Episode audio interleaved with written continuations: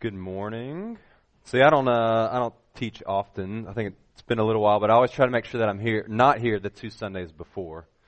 That way, I can maybe stumble into heresy that you heard truth really immediately prior. No, I'm just kidding.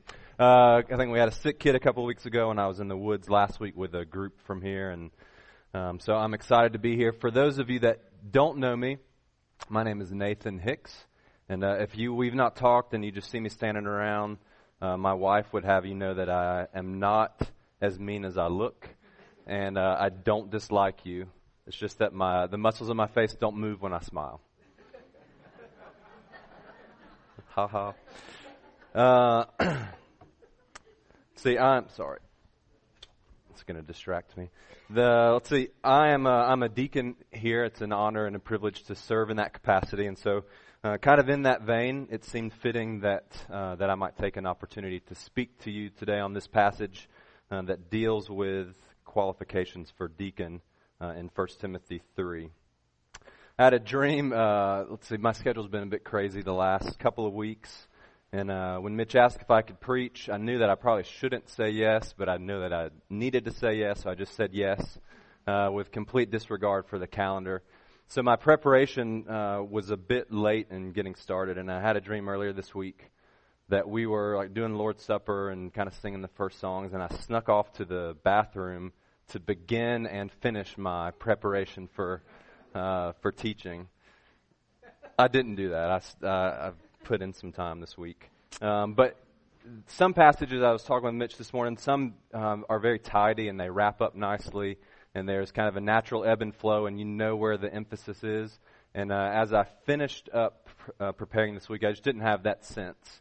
And so I'm going to trust that the Holy Spirit will um, speak to you today, and that where there needs to be emphasis, He will place emphasis. Uh, and in that vein, I'm going to say a quick prayer for us before we begin. Father, thank you for uh, this chance to gather as the body of Christ and to worship together uh, through song and through word and through fellowship. And I ask that uh, as we explore and examine this text and what you have for us, that your Spirit would be present and that you would speak into the minds and hearts of your people and that you would place emphasis uh, where there needs to be emphasis and that we would all take from this um, what you would have us take. And pray these things in Christ's name. Amen. Before we jump into 1 Timothy 3, I want to take just a second, um, without going too long, into kind of the origins of a deacon and, and just briefly what a deacon does, um, because Paul is not really dealing with that in, in 1 Timothy. Um, there's while there's some debate on it, I, am pretty comfortable saying that you can look in Acts six and at least see what we have. A, we have a prototype for deacon, kind of the first, uh, maybe one of the first instance, instances where the church needed um, people to fill that role that a deacon would later fill. So if you want to turn um, briefly to Acts 6, 1 to 7, uh, it says, Now in these days when the disciples were increasing in number, a complaint by the Hellenists arose against the Hebrews because their widows were being neglected in the daily distribution. And the twelve summoned the full number of the disciples and said, It is not right that we should give up preaching the word to serve tables. Therefore, Brothers, pick out from among you seven men of good repute, full of the Spirit and of wisdom, whom we will appoint to this duty. But we will devote ourselves to prayer and to ministry of the word. And what they said pleased the whole gathering, and they chose Stephen, a man full of faith and of the Holy Spirit, and Philip, and someone else, Prochorus maybe, uh, Nicanor, and Tim, Timon, and uh, Parmenas, and Nicholas, uh, a proselyte of Antioch. Uh, so these guys were chosen because uh, the leaders of the church were kind of getting bogged down in the daily distribution of food to the widows, and there was kind of some grumbling and complaining. And um, the apostle said, "Look, our, this is important work, and it needs to be done, but our focus is something else. And so we need people that can help um, make sure that these needs are met, while at the same time freeing us to do the main thing. We need to be focused on um, teaching and on ministry uh, through prayer and the Word. So um, that's kind of where we first see deacons at work. And there's uh, arguing, uh, oh, they're not deacons. The, the Luke didn't use the word deacons, um, but consider this: maybe they Luke didn't use the word deacons because they weren't called deacons at the time. Luke was a historian, so he's writing it as, hey, as it was in that time. It was seven. We called them the seven. This is what they did. Later, that role turns into what we now know as deacons.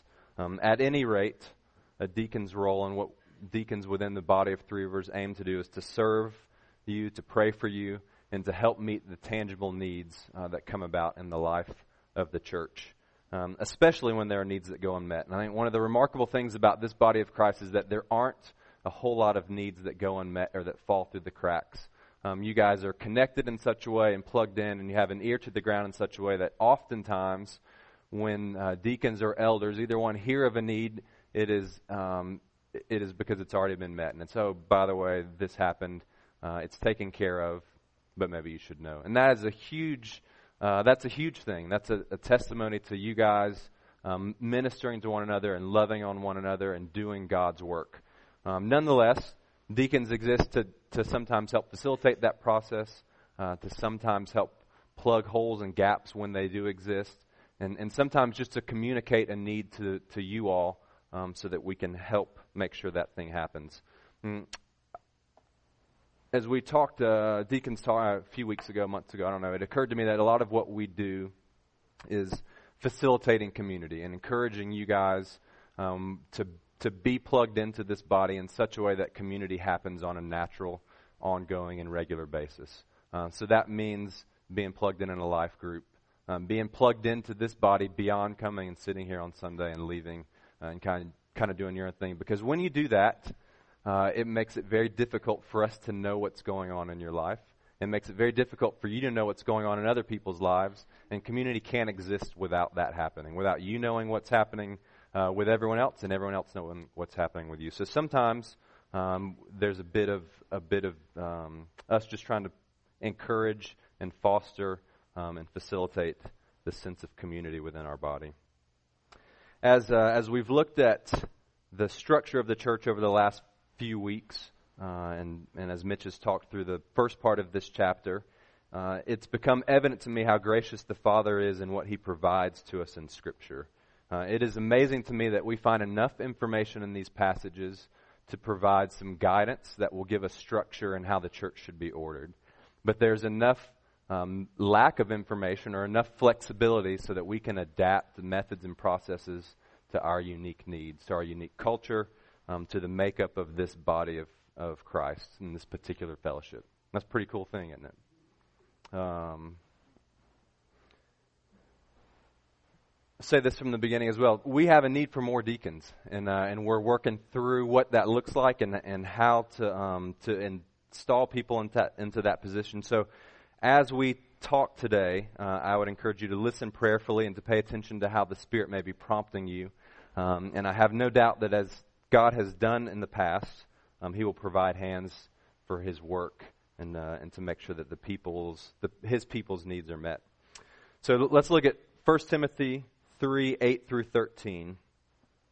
Um, Paul says, Deacons likewise must be dignified, not double tongued, not addicted to much wine, not greedy for dishonest gain. They must hold the mystery of the faith with a clear conscience.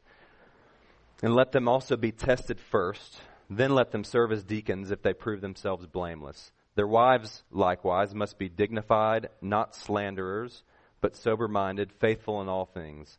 Let deacons each be the husband of one wife, managing their children and their own house, households well. For those who serve well as deacons gain a good standing for themselves and also great confidence in the faith that is in Christ Jesus. So he starts off and he says, likewise. So you ask, like what? And uh, Paul is immediately looking back to the, the discourse that he's just laid out about qualifications for overseers. And as we move through the qualifications for deacons, we need to bear in mind that they are similar to the quali- qualifications for elder um, in a few ways.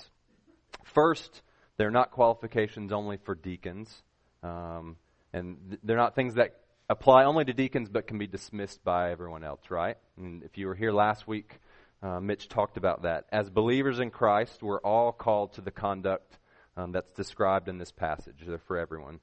Second, uh, these are character and heart matters. They're not simply behavioral instructions. And they refer to trends over time. And as Mitch said last week, it's as if you were looking at a movie, not a snapshot. Um, the third similarity is that Paul applies these uh, qualifications to the office of deacon because similar in similar to fashion to the elders, the deacons would be among the first to face backlash or persecution for their faith in Christ and their work in the church. Right? So there's trouble brewing. Let's drag the leaders out. Let's kind of put them to the test first. And if you want a modern day example of this, uh, think about the establishment of the church in our country. And by our country, you know what country I mean. Uh, do all believers need to act this way? Absolutely. This is conduct for everyone. Um, but who's going to be the first to be targeted by those who oppose the advance of the gospel and the establishment of the church? It'll be those in leadership positions, right? Uh, those who visibly represent Christ's bride, and so therefore it is essential that they exhibit the traits and the characteristics that Paul goes on to describe. The fourth similarity comes in the form of some specific qualifications uh, that overlap with qualifications for elders and overseers, and those will become evident uh, as we move through the passage.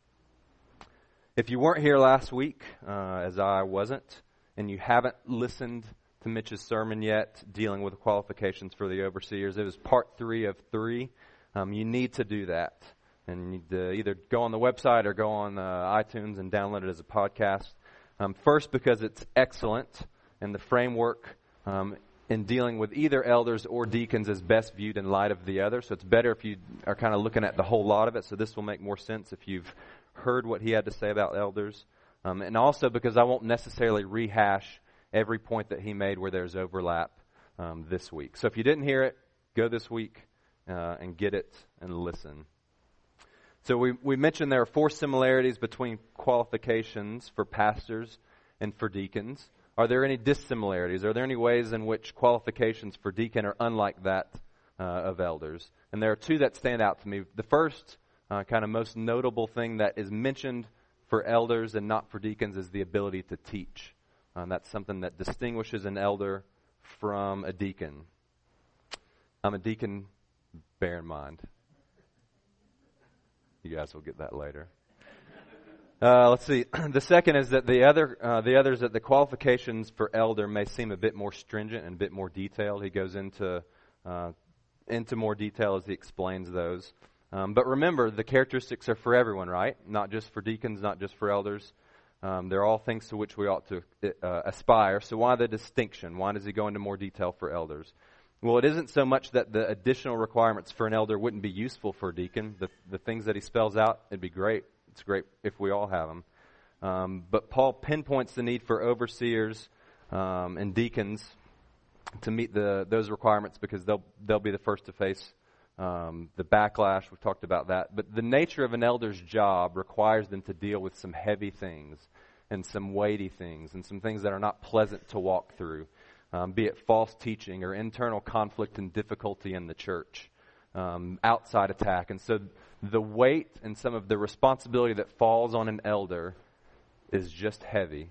And so Paul is saying we need to be a little bit more stringent uh, and a little bit more focused in what is required of an elder because they're going to need it. So it's not only preserving the church, but it's preserving the elder and preserving the person that's serving that capacity.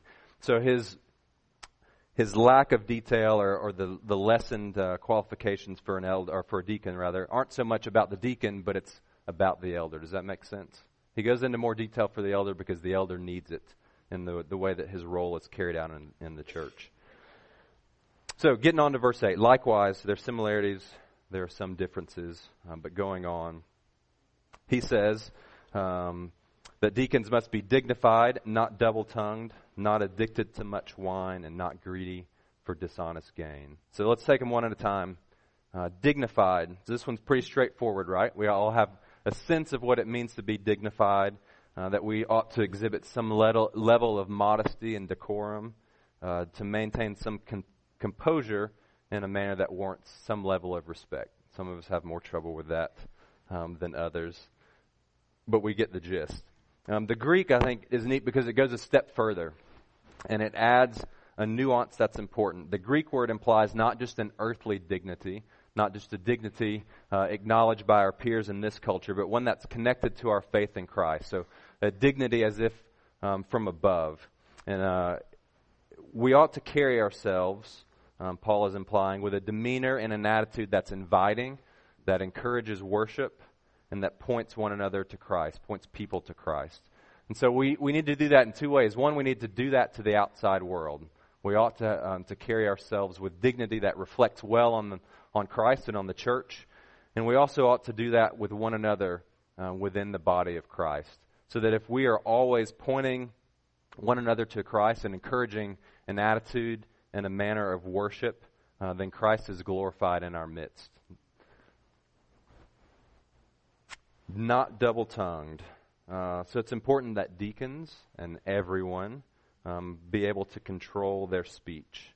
So obviously, deacons need to be trustworthy and honest, um, be able to keep confidence of those who share things with them. Um, we ought to be able to refrain from spreading or entertaining ru- rumors, uh, as we all should. And to go a step further, um, to use our speech in a manner that's edifying and uplifting um, to the body of Christ. Listen, and I, I trust that we've all experienced this. Don't doubt the ability of the tongue to undermine the work of the gospel um, of Christ in, in the church and out, outside of the church. Uh, don't undermine the ability of the tongue to inflict long lasting, deep wounds that hurt, uh, that scar, that disrupt um, what Christ is doing in the life of the person and life of the church. And Scripture has a lot to say on the matter. Just read through Proverbs. Um, but it still is. It still happens, right? It's still it's still tough. So here's a warning for all of us: watch your mouth. It's that it's that simple. If you have something to say, if there's something that's bothering you or gnawing at you, you have questions, um, something that doesn't sit well, you take issue with something, then then I would encourage you to do a few things. One is pray and examine your own heart in the matter. Is it something that's legitimately it, it needs to be dealt with and you have some legitimate concerns? Or are you just kind of being a jerk? Because we can all do that, right? We can all um, take issue not with what is said, but with the one who said it. And we just kind of let it get twisted and turned around um, and, and let sin run rampant. So examine your heart, your motivation, uh, and pray through that. And then say something and say it to the right person. So go to the, the person that you take issue with or that, uh, that can answer the question and deal with it one on one. And it's cowardly to go uh, around behind someone's back or to go under the guise of prayer or help me work through this and then to just unleash uh, whatever it is that's bothering you, whatever gripe that you have uh, with someone who's not in any ability to offer resolution to you. So go to the right person, uh, deal with it up front. And then if you are willing to do that, if something has bothered you and you are willing to go to the point of saying something, then you must be committed to quietly and diligently working to resolution and reconciliation and, and getting that smoothed out. And you've got to understand that that may mean there's something in you that's got to change or got to give. You may be the one that's got uh, an improper perspective. I thought of, uh, of an example. Um, does anyone have a blister? Anyone ever had a blister before, either from working in the yard or hiking? Um, so it doesn't take much sand to create a blister, right? Sand gets in, uh, there is friction. After enough friction, there's a blister. Has anyone ever had something go beyond a blister? Blister pops. What happens? You get, Josh, get a really nasty wound, right? It's bloody flesh. Sometimes skin is dangling. Um, oh, it's good. Oozing. We can continue painting the picture if you want. Um, ha, you know what happens after that? And it's great for uh, it's great for hiking. It's probably great for tennis. You get a callus, and you don't you don't get blisters anymore. But it also means that you don't feel anymore. And so it, it takes the smallest um, seed of discontent to create friction, to create a blister, to create a wound, and if left unresolved, um, to create a heart that's callous uh, in a particular area. So watch your mouth. Uh, guard your tongue. Don't be double tongued. Um, and deal with things appropriately um, as, they, as they come up among us. All right, not, not addicted to too much wine. So, this is the obvious and natural place for me to point out that Scripture doesn't prohibit the use of alcohol, right? Um, that it says not addicted to much wine, which implies that I can enjoy some wine, right? Um, now, it's my inclination to make this point because because of my upbringing. So I grew up uh, essentially thinking that alcohol was a sin, um, and and you just stayed away from it. And so, uh, and in fact, to this day, I think my mom knows it's not a sin, but we kind of have an agreement. I put the wine away when she visits, and we just both pretend that I don't drink. she knows to the contrary. I know she knows. We just don't talk about it. Uh, so my tendency, because of that, is to want to celebrate uh, and by enjoying things responsibly and, and taking part in that. That's just because of my background. But while Paul is making a point um, about alcohol, and that is valid, um, the statement he's making is bigger than just alcohol. Uh, and, and, this will get continued in the next point. What Paul is saying is that we ought to um, we ought to practice self control. Uh, remember, he's not just dealing with, with behavior, so he's not just saying how you treat alcohol. He's dealing with character issues and issues of the heart. So whether you exercise your freedom in Christ by abstaining from alcohol or by enjoying it appropriately, um, make certain that we live. We are to make certain that we live lives that are marked by self-control. Um, yeah, not be given to something uh, and, and and let it run you. So it carries uh, this theme of self-control on into the next um, statement in verse 8 where he says, not greedy for dishonest gain. So at the time, deacons, have, because of their role in the church, had access to, to various resources, right? And so Paul's instructing the deacons um, and us to exercise self control in the use of kingdom resources, um, to refrain from using our position as a means of personal gain. And again, it's a matter of the heart. He doesn't give you a checklist of what this looks like, of do these things, don't do these things, and you're good um, he requires that we keep our motivation in check. And what is it that drives us to, to different actions or to how we use um, God's resources? So we've got to ask ourselves questions with regard um, to what we do with things like money and material possessions are, are probably the first ones that you think of. Um, but what about people and the relationships that God's placed around you? Aren't they a relation, or aren't they a resource as well? Um, what about giftedness and knowledge and information? Remember, we don't have anything that God hasn't given us.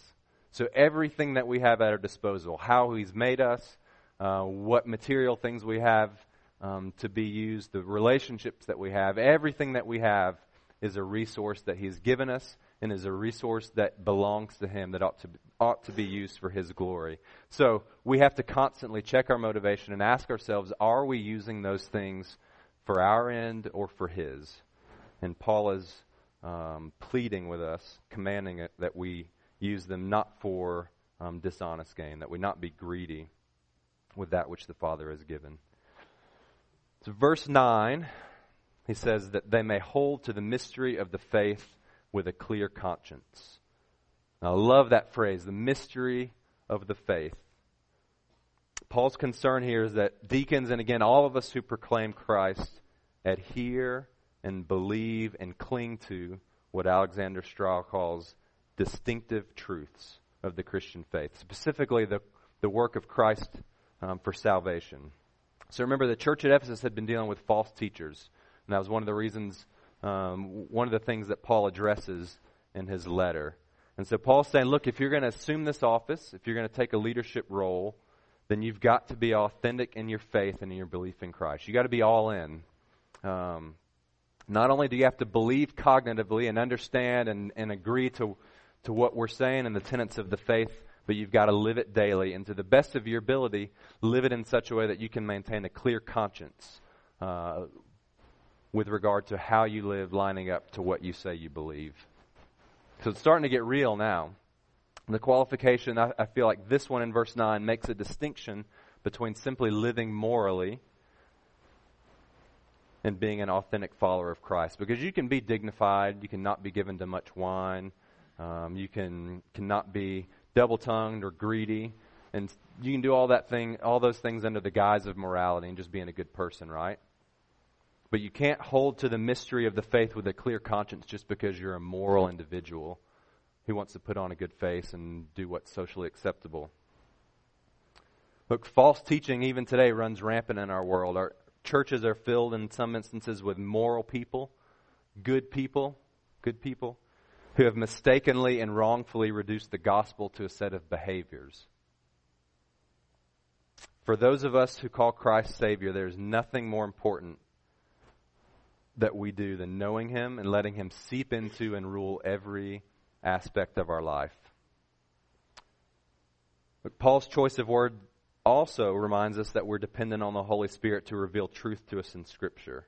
And that apart from that revelation, truth remains a mystery. And I have the, I, am going to see if I can unpack this. I, I have a thought, and I'm going to give it a go. And and if you don't get it, then sorry, it's you, not. Uh, sorry, it's me, not you. um, and that is this: we live in a world, a, a world of choose your own truth, right? And a culture that abhors the idea of the absolute truth. Let's all just get along unless your truth doesn't get along with mine, then mine's right and yours is wrong. Uh, we live in a time that when confronted by a difficult or unpleasant truth, it's perfectly acceptable to deny it or discount it or simply say it doesn't apply to you.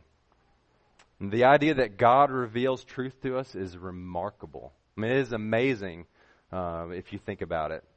How cool is it that truth exists outside of you and I? It is, it's not within us. We don't contain it. It, it exists apart from us. Uh, and that means that it doesn't have to be tidy. It doesn't have to resolve easily and, and feel good and make sense all the time. Uh, and we as believers can rest in that when we face difficult truth. Uh, we can rest knowing that our Creator and Redeemer is the author of truth. And in His time, He, re- he will reveal to us and He'll give us understanding. And up until the point that we have understanding, it's okay. We can, we can wrestle with things. It used to be, I think, there was a trend um, to just search, like, oh, you know, it just was kind of cool, like New Agey, and um, I'm just searching. I'm not religious. I'm spiritual, and I think people were really caught up in the search. They didn't really necessarily want to find an answer, right? Just kind of felt cool to try different things, and um, it, it, was in vogue. And I think maybe we've moved past that a little bit. Uh, and so now it's like, you know, when I was a kid, you read these choose your own adventure books, and it's like, oh, you're reading a pirate, and what does you want him to do? So one decision, you go to page 9, another, you go to page 13, and all. And we, we live in a world of choose your own truth. Like, oh, that sounds good, but I don't like it, so I'm going to choose this truth. Um, at the end of that is you, right? If, if you're choosing your own truth and it, you're only choosing truth that you like and that feels good, then you're saying that you are the author of truth and the one that gives truth or gives something validity? How, dumb is that? I mean, yeah, I, I, guess we all struggle with um, with arrogance at times and pride, but I think that takes the cake, doesn't it? As believers in Christ, we can and must hold fast with a clear conscience to the mystery of the faith. Um, both the things that we do know and the things that we don't. And to be upfront about what we don't know. When people confront you with something that's difficult or an unpleasant truth, yeah, I know, man, it is. It is. I don't like it either, but that's what it says. And I'm praying that God will wrap my heart around it. And let's talk about it. Don't sweep it under the rug. Don't deny that truth is difficult. You can cling to it you can, you can love the mystery of it with a clear conscience, knowing that in time the Holy Spirit re- will reveal truth uh, to us and understanding. Verse 10, uh, Paul says, Let them be tested first, and then let them serve, serve as deacons if they prove themselves blameless.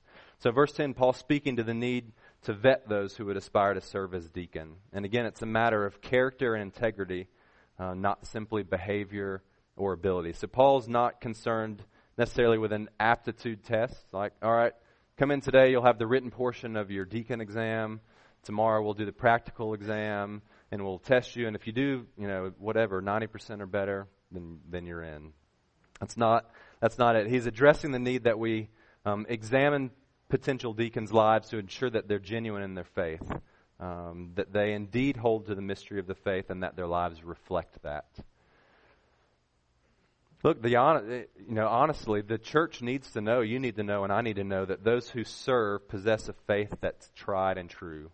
Um, that they won't falter in times of difficulty. Uh, that even that they've experienced challenges in life, um, challenges that have required them to cling to Christ, uh, and that they've done so faithfully, and that they're blameless. So it's just a matter of live life, be faithful to Christ. Let's see that that has happened before we install someone into a position of authority and a position of service. Uh, verses 11 and 12, potentially we could have some fun here, uh, although probably not as much as, as at first glance. And so as we move into verses 11 and 12, um, I want to just issue a general word of caution um, when it comes to studying Scripture, and that is this. We need to be quick to acknowledge and account for our own presuppositions when we read and study God's Word.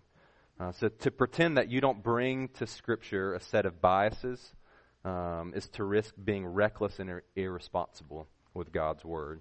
We exist uh, within a certain time and place. We live in a certain culture.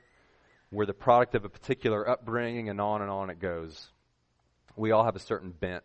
And all of those things tint the lens through which we read Scripture.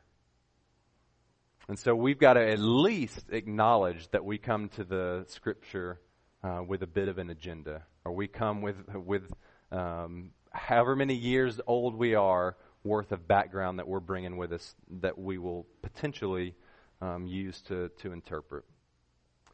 Um, so we've got to work hard then to set aside preferences and yield to the Holy Spirit to give us understanding of truth.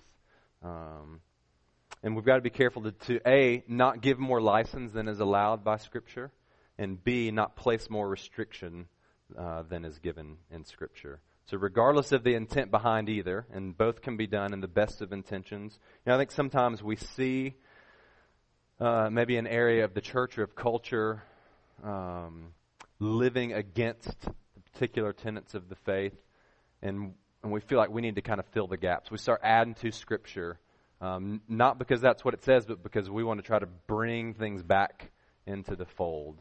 Uh, and, and you can get out of line doing that. You can make the text say things that it won't. Or when the church has misbehaved and, and potentially not dealt with parts of culture um, out of the love of Christ, you can become more permissive to try to demonstrate, hey, Christ does love you. Does that make sense?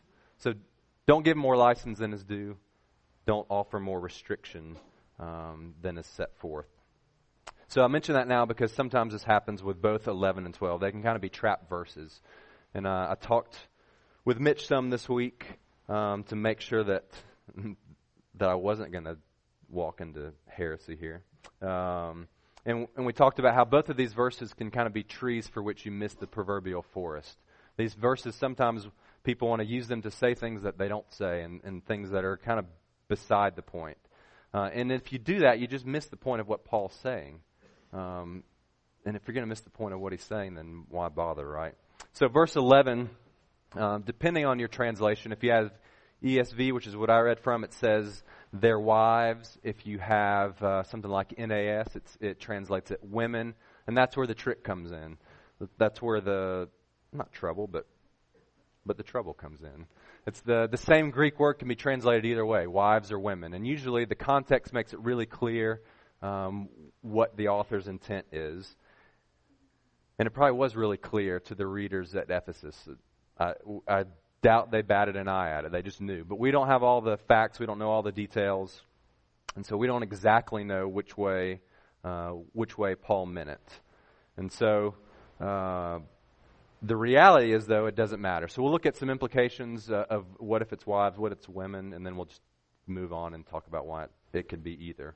So one option is that it's wives, and that Paul has given instructions in verse 11 um, to the deacons' wives and saying, hey, wives of deacons, here's how you need to conduct yourselves.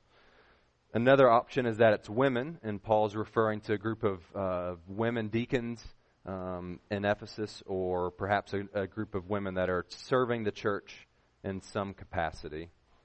Um, maybe it's Paul. Paul is just addressing the deacons, and in Ephesus, they all at this time happens to be to be male, and, and so he's talking. Hey, you guys, here's your wife. So to use this uh, to say that women can't be deacons is a misuse of this passage of Scripture because that's not what he's saying. So we could come up options four, five, and six. Uh, you tell me. I mean, we could kick things around all day long, right? And say, well, what if it's this, or what if it's kind of this, but kind of this? So we could go around the room come up with a lot of options uh, that kind of muddy the water. We could each place more emphasis on our argument than is necessary. Uh, we could get all riled up about it, uh, and in so doing, we'd miss the whole point of what Paul is saying. Um, so we've got to be careful not to give in to the temptation to get hung up on details of Scripture that are unclear, particularly when they don't matter, when they don't change the point of what um, is being said. So, what's Paul saying? And why needn't we get hung up on that translation? Well, remember, if, if we all ought to live by uh, these qualifications, if we all ought to strive for these things, um, then it doesn't really matter whether he's talking to uh, to the wives of deacons or to women deacons, um, because it's something that we all ought to aspire. you got does that make sense? One final note, I guess. Verse 11, I think, has a, not I think it does, it parallels verse 8 really nicely. And so Paul is again, to whatever group of people he's talking about, he's saying uh, essentially the same thing as he is in, uh, in verse 8. So in, in verse 11, he says, um, Be dignified, don't be slanderers, don't be double tongued, be sober minded, not addicted to much wine, be faithful in all things, not greedy for dishonest gain. So there's a parallel there. Obviously, he's talking to some subset. It's something that we all ought to strive for. Let's move forward. You guys good with that? Um, verse 12.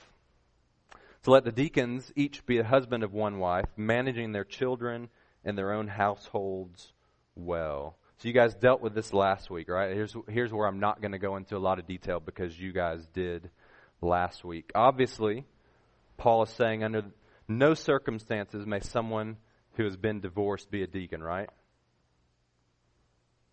No.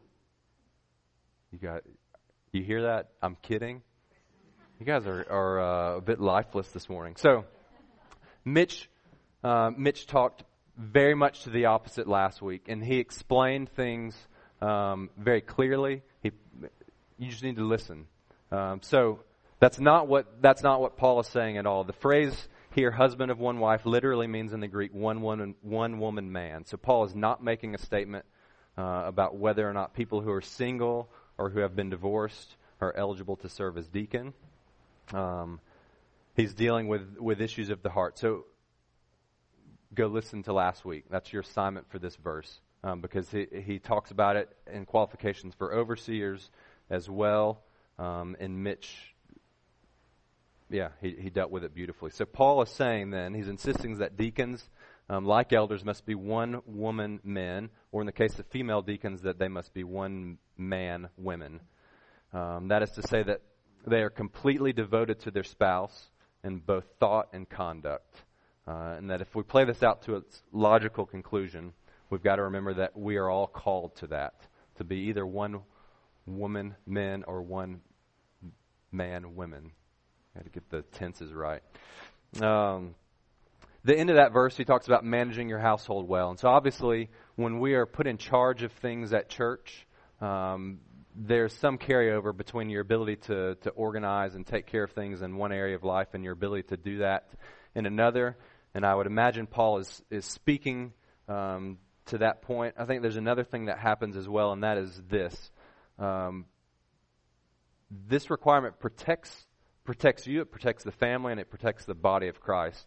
There are there are moments um, where it doesn't feel like my household is managed well. Um, and that probably part of that is because I'm a really orderly person. I don't like chaos, and it's hard for there not to be at least snapshots of chaos um, with three young children, uh, and at times a schedule that's kind of nuts. And so there are moments where that happens, and it's very difficult for me to think about anything outside of reestablishing some order and and and, uh, and system to that household. And so if that is the way that if that's the movie of your life, one, you're not really in a great shape to be of service to others. And two, if you are trying to worry about serving others and, and being concerned with others, then you're probably neglecting your own household.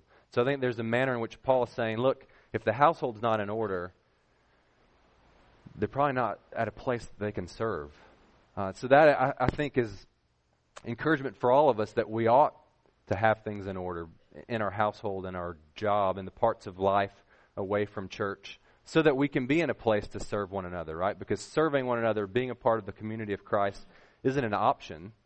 So we, we need to work and ask Christ to help us establish enough order in other areas of our life that we can be used um, in, in service to one another.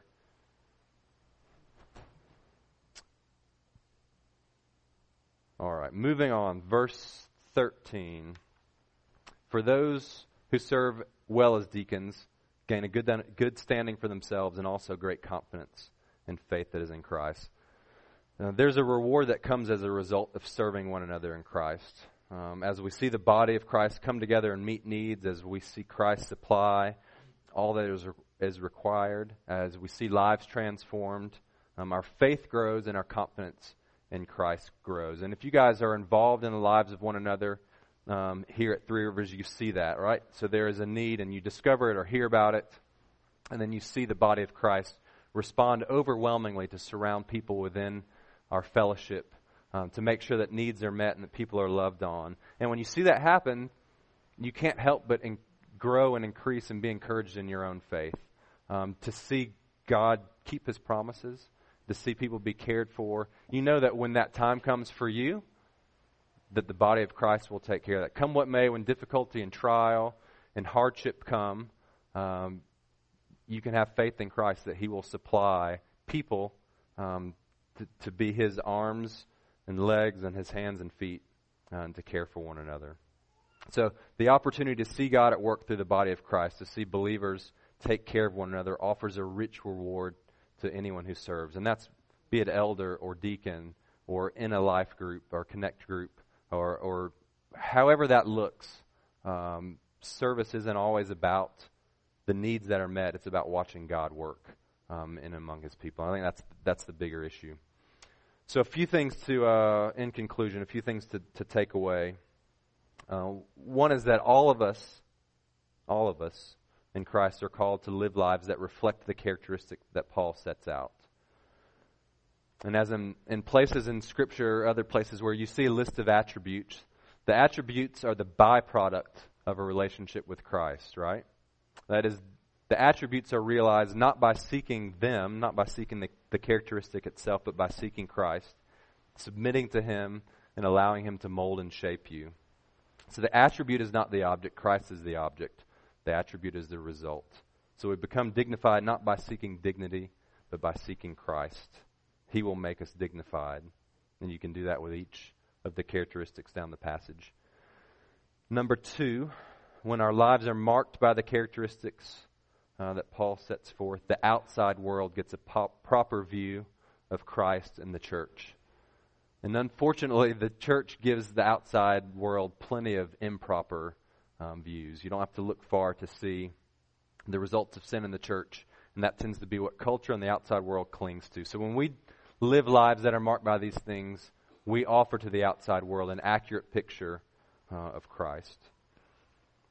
Third thing is that when we live these things within the church, we model Christ to one another. And like we talked about in verse 13, our faith is encouraged, our confidence in the Father's faithfulness is increased, and we grow in Christ.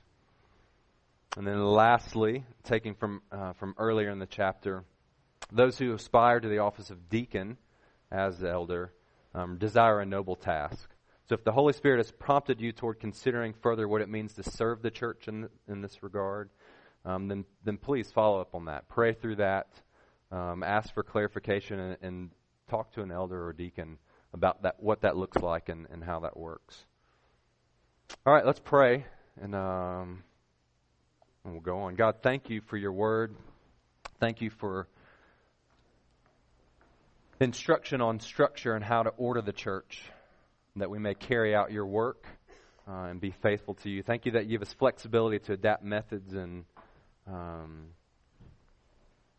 and the way we do things to, to particular needs of our body and of our culture and our town.